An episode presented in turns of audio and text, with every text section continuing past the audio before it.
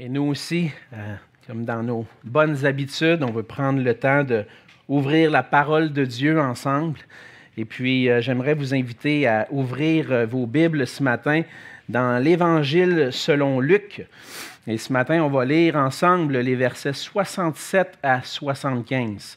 J'aimerais prendre le temps, pendant que vous tournez, que vous ouvrez vos Bibles ou que vous préparez vos appareils électroniques pour lire votre Bible, peut-être, prendre le temps de saluer ceux qui sont à la maison. Je sais, j'entends des nouvelles de plusieurs qui ne peuvent pas être avec nous parce qu'ils sont malades, qui souffrent de divers virus ou de diverses maladies, qui doivent demeurer à la maison. Donc, on veut prendre le temps de vous saluer, de vous dire qu'on ne vous oublie pas, qu'on vous porte dans nos prières. Puis on prie que le Seigneur puisse étendre sa main bénissante sur vous. Sachez qu'on a hâte de vous revoir, puis que le Seigneur puisse vraiment étendre sa main sur vous pour qu'on puisse continuer de le servir ensemble. Donc, et on va prendre un temps pour prier pour chacun de vous dans un instant.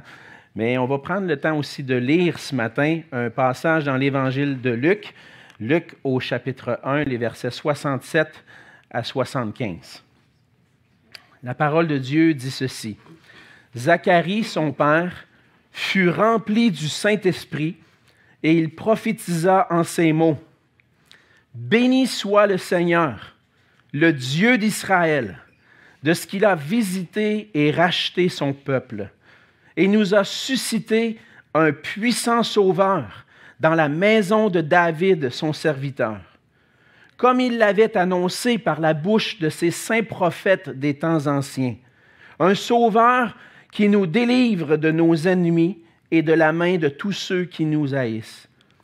C'est ainsi qu'il manifeste sa miséricorde envers nos pères et se souvient de sa sainte alliance, selon le serment par lequel il avait juré à Abraham, notre père, de nous permettre, après que nous serions délivrés de la main de nos ennemis, de le servir sans crainte, en marchant devant lui, dans la sainteté et dans la justice tous les jours de notre vie. » Et je vais m'arrêter ici et on va dire un mot de prière. Oui, Seigneur, notre Dieu, on vient devant toi ce matin pour, avec des cœurs remplis d'un désir de pouvoir entendre ta voix, désireux de vouloir te connaître, connaître ton plan pour nos vies, Seigneur. Parce que tu es un Dieu qui est présent, vivant, réel, présent dans nos vies, Seigneur. Et tu veux toucher nos cœurs par ta parole ce matin. Et je te prie que tu puisses, dans ta grâce, toucher mon cœur, toucher le cœur de ceux qui vont entendre ce message ce matin, afin qu'ils puissent vraiment trouver leur espoir en toi. Et cette prière, Seigneur, je te l'adresse dans le précieux nom de Jésus, notre Sauveur. Amen. En ce début du mois de décembre, on entre dans la période, Michel l'a mentionné déjà, la période de l'Avent. Dans la tradition chrétienne, l'Avent, c'est cette période qui commence le premier dimanche, ou plutôt 4 dimanches avant Noël, le 4e dimanche avant Noël et qui se termine à Noël. Et depuis des siècles, plusieurs églises chrétiennes et même protestantes, parce qu'on pourrait penser que c'était lié à la tradition catholique, mais non, même protestantes, les églises observent cette période. On veut prendre le temps cette année de réfléchir et de méditer ensemble dans cette période de l'Avent, dans cette période qui nous rappelle la venue de Jésus-Christ. C'est ce que veut dire le mot « avant », veut dire la venue, celui qui vient. On pourrait mentionner, entre autres, le mot « avènement ». Hein, on attend le retour de Jésus-Christ, que Jésus-Christ va revenir un jour. L'avènement, bien, ça vient du mot « avant ». Okay? Et donc là, on attend le retour de Jésus-Christ, mais dans la période de l'Avent, on veut porter nos cœurs, non dans une tradition, mais plutôt profiter de cette occasion pour méditer sur Noël, méditer sur la venue de notre Sauveur dans le monde. Dans notre société qui a perdu réellement le vrai sens de Noël, on veut prendre le temps de porter nos cœurs, porter nos yeux dans une méditation particulière sur la venue de Jésus-Christ et sur la véritable signification de Noël. Pendant les 4 premiers dimanches de décembre, on va méditer ensemble sur 4 thèmes qui sont liés à la venue de Jésus-Christ. Nous allons parler ce matin d'espoir. La semaine prochaine, de la paix. Dans la semaine suivante, la joie et ensuite l'amour. L'espoir, la paix, la joie et l'amour sont tous des thèmes qui sont liés à la venue de Jésus-Christ. On vit dans un monde qui est chamboulé par toutes sortes d'événements. On voit puis on constate, on n'a pas besoin de se faire un dessin, on voit les images à la télévision. On comprend qu'on vit dans un monde qui est chamboulé par toutes sortes de choses. Il y a quelque chose qui ne va pas dans notre monde, dans notre société. Et même si à chaque 4 ans, les politiciens viennent au micro et puis essaient de nous vendre leur programme électoral, leur programme politique, ils font des promesses. Puis parfois, vont en accomplir certaines. On est quand même en train de constater que même si parfois des choses changent, on dirait que les problèmes continuent de persister. Je me souviens, voilà une vingtaine d'années peut-être, un politicien qui, pendant sa campagne électorale, dit « Notre priorité, c'est la santé. » Mon ami, 20 ans plus tard, ça a besoin d'être la priorité encore aujourd'hui. Parce que même si certaines choses changent, ce n'est pas réglé. Mais on peut regarder notre monde, puis en arrivant à un point, poser la question, est-ce qu'il y a encore de l'espoir dans notre monde? Où est-ce que tout ça s'en va? Et qu'on soit chrétien ou non, bien souvent, on est ébranlé par ce qui arrive dans le monde. Et même si on peut se poser pour nous-mêmes la question, y a-t-il de l'espoir? En tant que chrétien, on a la source, les Écritures qui nous parlent d'un espoir réel. Et on peut dire, oui, il y a encore de l'espoir. Et même si, comme chrétiens, des choses qu'on sait parfois, il va nous arriver parfois de remettre en question l'existence d'un réel espoir. Ou encore, continuer de chercher l'espoir ailleurs ou dans un monde meilleur. Dans le passage de ce matin, on lit le cantique de Zacharie. Dans la tradition chrétienne, on l'appelle le Bénédictus. Vous connaissez le Bénédictus, c'est le cantique de Zacharie. Et pourquoi on a donné ce nom-là? Parce que le premier mot du cantique dit « béni ». Et donc, c'est une bénédiction, une louange au Seigneur. Et dans ce chant de louange de Zacharie, qui était un prêtre juif, on voit l'expression de l'espoir d'un peuple. Le peuple juif qui, à cette époque, était dans l'attente de l'accomplissement des prophéties qui avaient été annoncées longtemps auparavant. Pendant près de 4000 ans, un peuple attendait la venue d'un sauveur pour le délivrer de ses ennemis. C'est ce qu'on voit dans le passage. Et par la naissance de Jean-Baptiste, qui est le fils de Zacharie, celui qui a précédé Jésus, on voit le début de l'accomplissement de plusieurs prophéties en laquelle le peuple espérait. Et ce chant de Zacharie, c'est pour nous aussi un espoir dans le monde dans lequel on vit. Et ce matin, on va voir ensemble à travers de ce chant et des événements qui ont précédé la venue de Jésus-Christ, que Jésus-Christ est notre seul espoir. Parce qu'il est venu accomplir pour nous toutes les promesses de Dieu. Jésus-Christ est réellement notre seul espoir parce qu'il a accompli les promesses de Dieu. Dans plusieurs aspects de sa vie et de son ministère, de son œuvre pour nous, on peut voir que Jésus est réellement le seul espoir pour nous. Et on peut voir à travers les promesses qu'il a accomplies dans 3 rôles particuliers que Jésus-Christ avait. Premièrement, on voit qu'il était le prophète qui nous apporte la parole de Dieu. Jésus est le prophète qui avait été promis à Moïse. Moïse, un prophète qui a précédé d'environ 1500 ans Jésus-Christ, avait été appelé par Dieu d'une manière particulière à un moment précis de l'histoire du peuple de Dieu, du peuple d'Israël. À un moment où le peuple était sous l'esclavage en Égypte, Moïse avait été appelé à conduire le peuple de Dieu hors d'Égypte. Il a physiquement conduit le peuple de Dieu. Il est le prophète aussi qui, pendant la marche vers la terre promise, a donné la parole de Dieu au peuple en donnant la loi de Dieu. Et c'est lui qui a enseigné au peuple à craindre Dieu. Moïse était un prophète. Mais à un certain moment donné, Dieu a promis à Moïse qu'il susciterait du milieu de son peuple un prophète comme lui. On peut lire dans Deutéronome 18, les versets 15 à 19, « L'Éternel, ton Dieu, te suscitera du milieu de toi, d'entre tes frères, un prophète comme moi. Vous l'écouterez. Il répondra ainsi à la demande que tu fis à l'Éternel, ton Dieu, à Horeb, le jour de l'assemblée, quand tu disais « Que je n'entende plus la voix de l'Éternel, mon Dieu, et que je ne vois plus ce grand feu afin de ne pas mourir. » L'Éternel me dit, ce qu'ils ont dit est bien.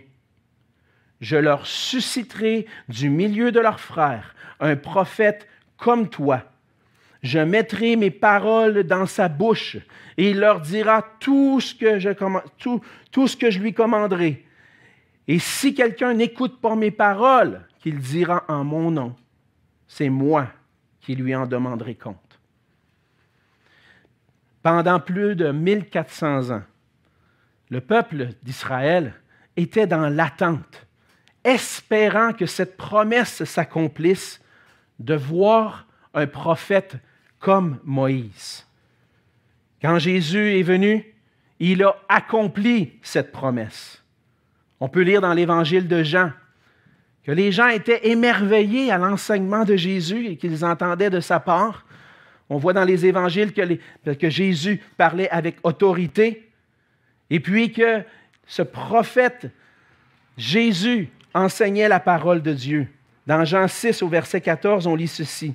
« Ces gens, ayant vu le miracle que Jésus avait fait, disaient, « Celui-ci est vraiment le prophète qui doit venir dans le monde. » Celui-ci est vraiment le prophète qui doit venir dans le monde.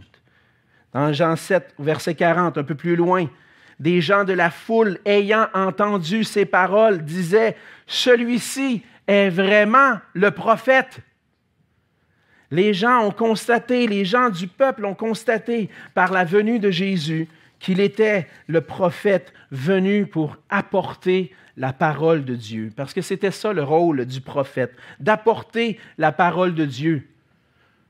Mais pourquoi le peuple a besoin de la parole de Dieu? Premièrement, parce que le peuple a besoin de direction. Il a besoin qu'on puisse le conduire.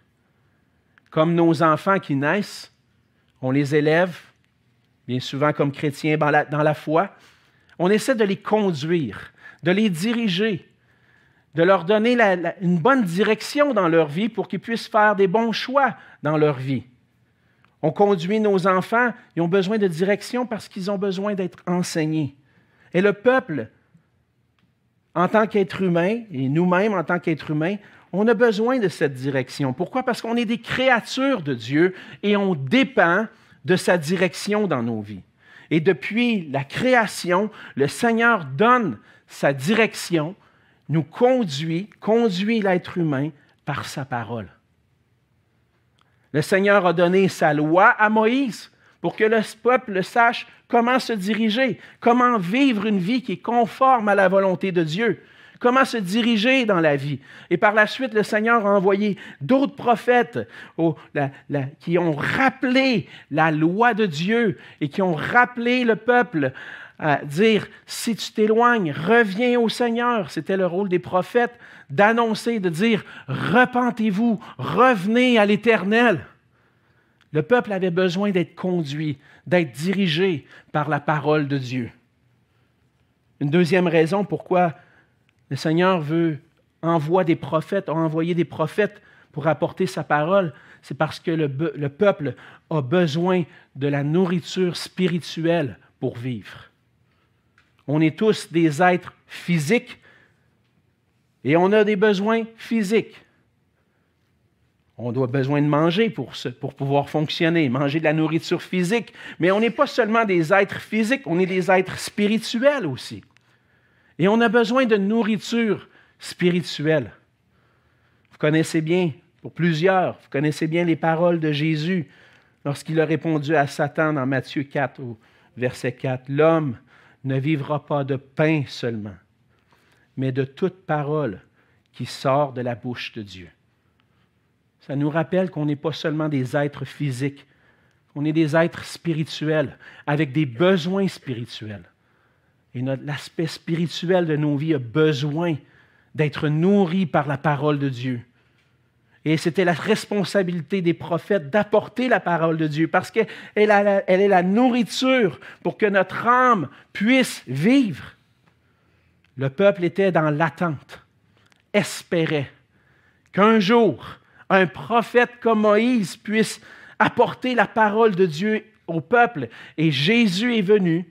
Il est le prophète que nous devons écouter. Vous vous souvenez le passage qu'on a lu tout à l'heure dans Deutéronome 18. Quel était le commandement de Dieu au peuple? Quand ce prophète-là va venir, écoutez-le. Et Dieu a rappelé cette parole-là. Au moment de la transfiguration de Jésus, où Jésus était avec Moïse et Élie sur la montagne, les disciples ont été témoins de transformation. Jésus apparaissait dans la gloire. Et puis pendant que Jésus apparaît dans la gloire, une voix se fait entendre du ciel et rappelle ces paroles. Matthieu 17, verset 5. « Comme il parlait encore, une nuée lumineuse les couvrit, et voici une voix fit entendre de la nuée ces paroles. « Celui-ci est mon Fils bien-aimé en qui j'ai mis toute mon affection. Écoutez-le. » On a besoin d'écouter Jésus parce qu'il est le prophète promis. La promesse a été accomplie. Jésus est venu. Mais Jésus est plus qu'un simple prophète. C'est un prophète bien plus grand que Moïse parce qu'il est lui-même le Fils de Dieu qui est lui-même la parole de Dieu. On a lu tout à l'heure dans Jean 1, je vais relire le passage. Dans Jean 1, chapitre 1er verset de l'Évangile de Jean, on lit « Au commencement était la parole, et la parole était avec Dieu, et la parole était Dieu. Elle était au commencement avec Dieu. Toutes choses ont été faites par elle, et rien de ce qui a été fait n'a été fait sans elle. En elle, en cette parole, était la vie, et la vie était la lumière des hommes. Et la parole, verset 14, a été faite chair. » Jésus est plus qu'un prophète. C'est la parole de Dieu qui vient. C'est la parole de Dieu incarnée. Cette parole qui était au commencement, qui a créé toutes choses, parce qu'on sait que Dieu a créé toutes choses par sa parole. Cette parole-là qui était là au commencement, qui a donné vie à tout ce qui existe. C'est en elle que se trouve la vie spirituelle, la vie éternelle. L'espoir est venu parce que Jésus apporte la parole de Dieu. Jésus est venu pour annoncer la vie éternelle. Dans Jean 6, au verset 63, les paroles que je vous ai dites sont esprit et vie. J'ai besoin de la parole de Dieu. J'ai besoin de Jésus-Christ. J'ai besoin de cette parole pour rendre la vie à mon âme. Sans cette parole, je suis perdu. j'ai besoin de direction dans ma vie, j'ai besoin d'une nourriture spirituelle. Où est-ce que je vais trouver cette nourriture spirituelle? En Jésus, qui est la parole de Dieu. Et lorsque à un certain moment donné, Jésus enseigne, et puis il y a des disciples qui sont en train de le suivre, et puis Jésus dit des paroles dures, puis il y a certains de ses disciples qui décident d'abandonner. Ils ne sont pas capables de supporter les paroles de Jésus. Puis il dit, Jésus va dire aux apôtres qui sont là, puis aux autres disciples, « Vous ne vous en allez pas? » Vous vous souvenez ce que Pierre a répondu? « À qui irions-nous? Tu as les paroles de la vie éternelle. C'est toi notre espoir. » Le prophète qu'on attendait, mais un prophète encore plus grand parce que tu nous apportes la parole de Dieu. Tu es la parole de Dieu. Et en cette période de l'Avent, on veut se rappeler, méditer sur le fait que Jésus est notre seul espoir parce qu'il est ce prophète promis qui nous apporte la parole de Dieu, qui nous apporte la vie. Ça, c'était le premier aspect du ministère de Jésus, qu'il était un prophète. Mais Jésus est aussi un espoir parce qu'il est le roi qui nous délivre de nos ennemis. On lit un peu plus dans Luc, dans le cantique de Zacharie. Vous voyez ce matin, je ne suis pas textuellement le passage parce que je vais aborder un thème. Mais on voit que ces choses qu'on parlait de Jésus avaient été annoncées d'avance. Et une des choses qui avait été annoncée, comme dit Zacharie, au verset 70, il dit « Comme il l'avait annoncé par la bouche de ses saints prophètes des temps anciens, un sauveur qui nous délivre de nos ennemis et de la main de tous ceux qui nous haïssent. » Jésus est le roi qui avait été promis, le sauveur qui a été promis. Comme le mentionne le passage de ce matin, les prophètes avaient annoncé, longtemps d'avance, la venue d'un sauveur. Et ce sauveur serait le Messie. Le Messie qui veut dire celui qui est oint. Et dans l'Ancien Testament, on voit que celui qui recevait l'onction, un de ceux qui recevait l'onction, c'était le roi. Jésus, en étant le Messie, il est le roi promis. Et cette promesse avait été faite en vertu de l'alliance que Dieu avait faite avec Abraham, au verset 73. Mais on voit que le Seigneur avait fait une promesse à David particulière, environ 1000 ans avant la venue de Jésus-Christ. Le Seigneur a fait une alliance avec le roi David en lui disant ceci, dans 2 Samuel, chapitre 7, à partir du verset 11, on lit ceci, « Et l'Éternel t'annonce qu'il te créera une maison. Quand tes jours seront accomplis et que tu seras couché avec tes pères, j'élèverai ta postérité après toi, celui qui sortira de tes entrailles, et j'affermirai son règne. Ce sera lui, en parlant de Salomon, qui bâtira une maison à mon nom, et j'affermirai pour toujours le trône de son royaume. Ta maison et ton règne seront pour toujours assurés. Ton trône sera pour toujours affermi. » Et donc, le Seigneur fait cette promesse à David, qu'il va avoir une descendance qui va assurer que sa dynastie ne cessera jamais, que sa descendance va toujours régner, va toujours avoir un roi qui va venir de ta descendance. Et plusieurs autres passages, je les étudiais cette semaine, je n'aurai pas le temps de tout dire. Dans l'Ancien Testament, entre autres dans le prophète Ésaïe, annonçait la venue d'un roi qui venait pour délivrer le peuple de Dieu de ses ennemis. Et Jésus accomplit cette promesse. En Luc 2, verset 30, on entend l'ange, excusez-moi, j'ai dit 2, mais c'est probablement le chapitre 1.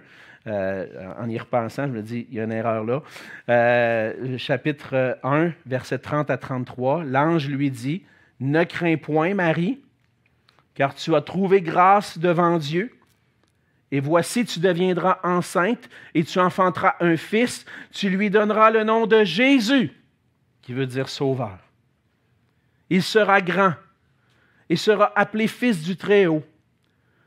Le Seigneur Dieu lui donnera le trône de David, son père. Il régnera sur la maison de Jacob, d'Israël, éternellement, et son règne n'aura point de fin.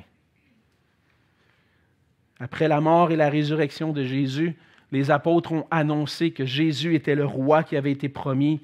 Dans Actes 2, verset 36, Pierre dit que toute la maison d'Israël sache avec certitude que Dieu a fait Seigneur et Christ ce Jésus que vous avez crucifié.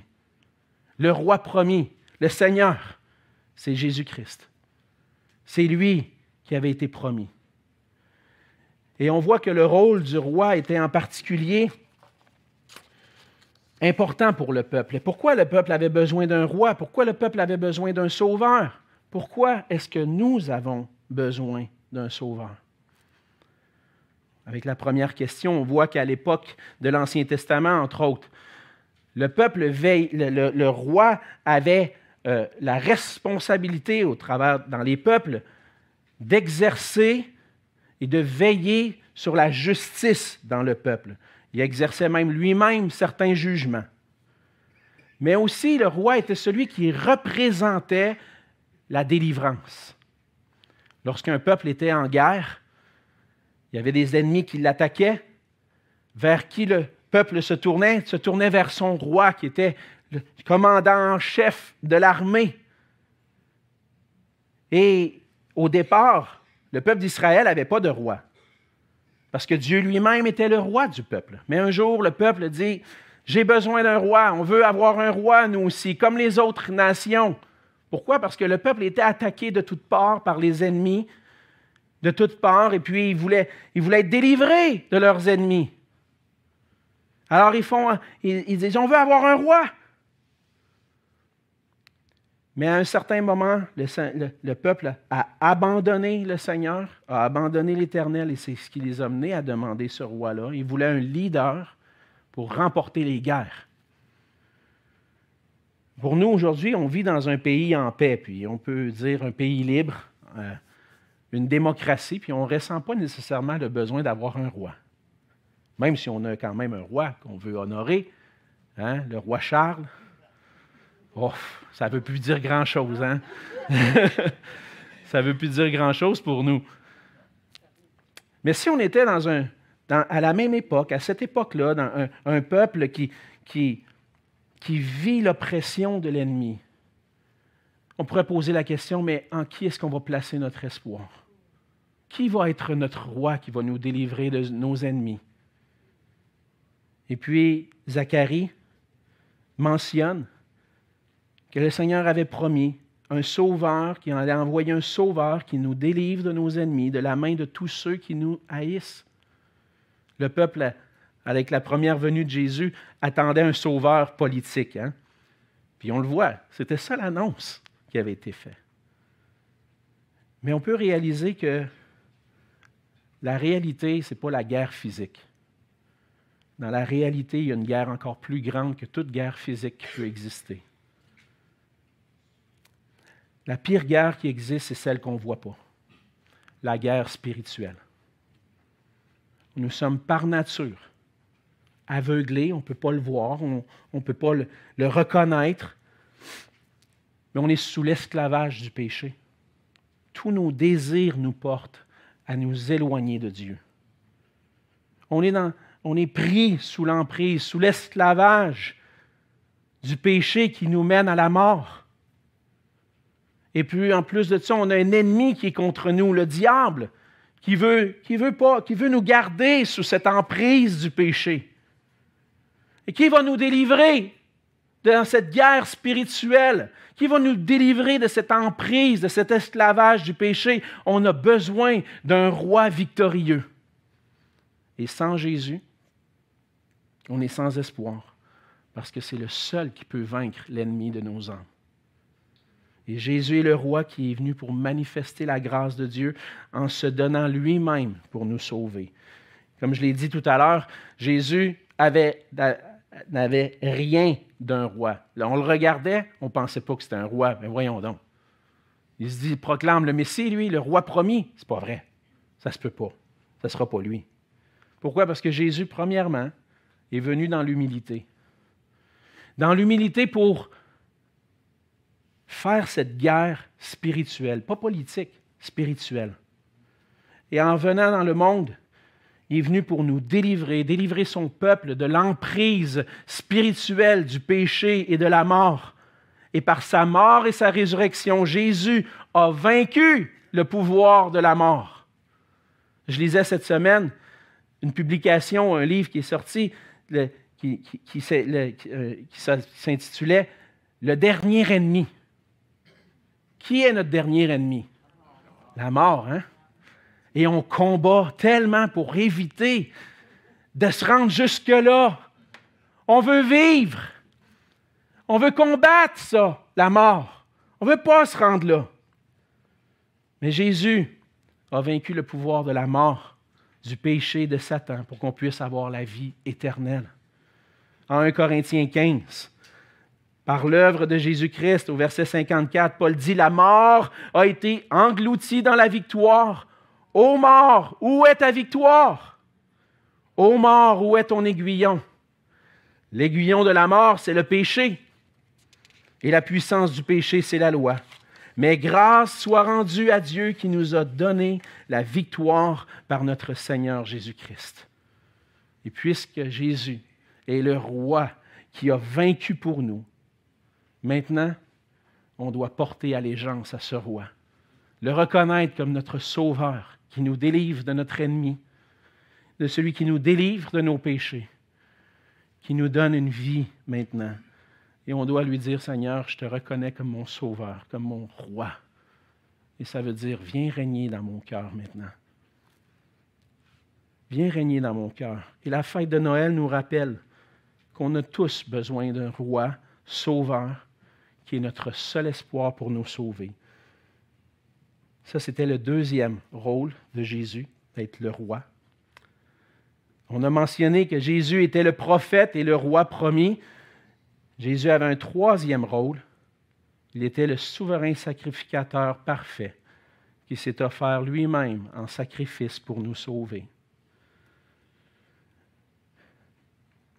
Le Seigneur avait promis, et le peuple était dans l'attente, d'un souverain sacrificateur qui serait plus grand que les autres souverains sacrificateurs. Je vais aller rapidement parce que je vois le temps avancer. On veut célébrer le repas du Seigneur. On a la chorale qui va chanter. On a toutes sortes de belles choses aujourd'hui. Des fois, j'aimerais en donner plus. Mais c'est correct. On voit, entre autres, dans Zacharie, si vous voulez aller lire le prophète Zacharie, verset 3, le chapitre 3, verset 8, on parle de ce souverain sacrificateur qui allait venir. Il dit, écoute donc Josué, pas Josué qui a délivré le peuple, qui a donné la conquête de la terre promise, mais un Josué plus tard, qui était un souverain sacrificateur. Et toi et tes compagnons qui sont assis devant toi, écoute, car ce sont des hommes qui serviront de signe. Voici, je ferai venir mon serviteur, le germe. Qu'est-ce que c'est ça? Le germe. Il faut aller un petit peu plus loin dans Zacharie, au chapitre 6. Verset 11.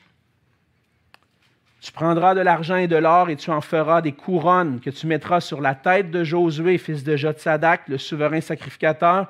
Tu lui diras, ainsi parle l'Éternel des armées, voici un homme dont le nom est Germe, germera dans son lieu et bâtira le temple de l'Éternel. Il bâtira le temple, il portera les insignes de la majesté. Il s'assiera et dominera sur son trône. Ah! Un sacrificateur qui est roi en plus. Hey! C'est qui ça? Il sera un sacrificateur. Il s'assiera et dominera sur son trône. Il sera un sacrificateur sur son trône. Et une parfaite union régnera entre l'un et l'autre. Il y a des éléments qui se sont accomplis du temps de Josué, mais ça la pointait vers un germe. C'est qui ce germe-là? Mais ces promesses annonçaient qu'un jour, un roi sacrificateur viendrait. Le sacrificateur qui devient lui-même un sacrifice pour nous. Les sacrificateurs avaient comme tâche de présenter à Dieu des sacrifices pour que les sacrifices puissent servir pour apaiser la colère de Dieu envers le peuple à cause de son péché. Et même parmi les sacrificateurs, on le voit quand on lit l'Ancien Testament, certains étaient corrompus, recevaient de l'argent pour offrir non seulement des sacrifices à Dieu, mais à des idoles aussi, dans le temple. Puis on voit au temps de Jésus que le marché des sacrifices était devenu lucratif. Hein? Quand Jésus arrive dans le temple, il renverse les tables, il dit « Vous avez fait de ma maison une caverne de voleurs. » Vous profitez des gens, leur demandant de l'argent, vous remplir les poches pour que vous puissiez offrir, pour qu'ils puissent offrir des sacrifices. C'était la corruption totale, même dans le culte à Dieu. Qui va nous sauver de ça? Jésus vient, il est le sacrificateur parfait. Parce que lui, il ne va pas entrer seulement dans le temple, mais dans le ciel. Puis pas avec le sang des taureaux et des boucs, mais avec son propre sang, le sang de l'agneau parfait. Je vais terminer avec ce passage, puis après ça, on va aller à célébrer le repas du Seigneur ensemble, dans Hébreux 9, versets 11 à 14. « Mais Christ est venu, comme un souverain sacrificateur des biens à venir. Il a traversé le tabernacle plus grand et plus parfait qui n'est pas construit de main d'homme, c'est-à-dire qui n'est pas de cette création. Il est entré une fois pour toutes dans le lieu très saint, non avec le sang des boucs et des veaux, mais avec son propre sang, ayant obtenu une rédemption éternelle. Car si le sang des taureaux et des boucs et la cendre d'une vache répandue sur ceux qui sont souillés, sanctifie et procure la pureté de la chair, combien plus le sang de Christ, qui par l'Esprit éternel s'est offert lui-même sans tache à Dieu, purifiera-t-il votre conscience des œuvres mortes afin que vous serviez le Dieu vivant? » Jésus est venu pour nous permettre d'être délivrés de notre ennemi, pour qu'on puisse le servir sans crainte, pour qu'on puisse être délivré de nos œuvres mortes. Et comme dit Zacharie dans le chant au verset 75, « En marchant devant lui dans la sainteté et la justice tous les jours de notre vie. »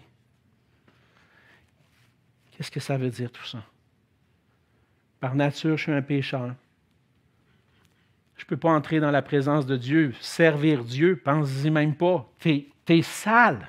Tu ne peux pas te présenter devant le Dieu saint et parfait avec ton péché. C'est impossible. Oui, mais qu'est-ce que je vais faire? J'ai-tu un espoir qui peut me permettre d'un jour rentrer dans la présence de mon Dieu pour le servir dans la justice et la sainteté pour l'éternité? Est-ce que c'est possible? Oui, c'est possible. Parce que le prophète est venu, il a apporté la parole de Dieu. Le roi est venu, il s'est humilié, il s'est donné lui-même. Et le souverain sacrificateur est venu, il a présenté son propre sang pour nos péchés. Jésus est notre seul espoir. Il est le prophète, le roi, le sacrificateur parfait qui s'est offert lui-même pour nos péchés. En cette période de l'Avent, on veut méditer sur tout ça. Y a-t-il des choses? Cette semaine, je débordais. Je pense que ça paraît un peu à matin. Je débordais. Je dis, Seigneur, c'est tellement grand. Tu n'es pas n'importe qui. Tu es venu jusqu'à nous. On veut prendre le temps de méditer pendant cette période. Et puis, je voulais vous partager un hymne que j'ai trouvé en anglais, puis j'ai trouvé une traduction en français, merci Seigneur, d'un hymne de Charles Wesley. Ceux qui ne connaissent pas Charles Wesley, il a vécu au 18e siècle et il a écrit plusieurs hymnes. Un que vous connaissez, qu'on chante souvent, c'est « Écoutez le chant des anges ». Écoutez le chant des anges. Vous connaissez ça, hein? C'est Charles Wesley qui a écrit ça. Mais il en a écrit plein. Il a écrit un hymne traduit en français, qui s'appelle « Viens Jésus, que tous espèrent ». Je ne le chanterai pas à matin, je vais vous le lire. En français, on a mis l'air de l'hymne à la joie de Beethoven sur ce chant-là. Vous connaissez l'hymne à la joie? Ta ta ta ta ta ta ta ta ta ta ta ta ta ta. Hein, vous connaissez ça? Vous pourrez le chanter à la maison si vous voulez. Viens Jésus, que tous espèrent. De nos peurs, délivre-nous. Toi, Seigneur, qui nous libères, le repos est notre tout.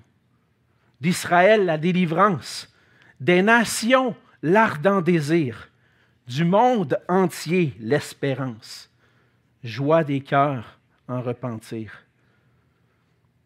Nous, ton peuple, tu nous mènes. Christ, enfant, est déjà roi. Né pour nous, sur nous tu règnes, par la grâce et par la foi. Ton Esprit Saint nous remplisse, toi le maître de nos cœurs. Ton amour, Christ, nous conduise vers la gloire et la splendeur. Jésus est notre seul espoir, parce qu'il est le seul qui peut nous conduire vers la gloire. L'apôtre Paul dit aux Corinthiens, « Car le Fils de Dieu, Jésus-Christ, a été prêché par nous au milieu de vous, qui n'a pas été oui et non, mais en lui, il n'y a que oui. Car pour ce qui concerne toutes les promesses de Dieu,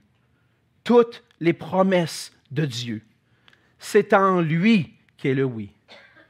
C'est pourquoi encore l'amen par lui est prononcé par nous à la gloire de Dieu. Oui, Jésus-Christ accomplit toutes les promesses de Dieu. Il est notre seul espoir. Et qu'en ce temps de Noël, on puisse s'approcher de lui, célébrer ensemble sa venue. On va prier. Seigneur notre Dieu, merci pour ta parole. Merci Seigneur Jésus pour tout ce que tu as accompli pour nous. Merci parce que tu es le prophète, le roi, le sacrificateur parfait en qui on peut trouver notre espoir. Et maintenant, Seigneur, c'est notre désir que tu puisses régner dans nos cœurs maintenant. Sois le maître de nos vies, Seigneur. Donne-nous la joie de t'appartenir.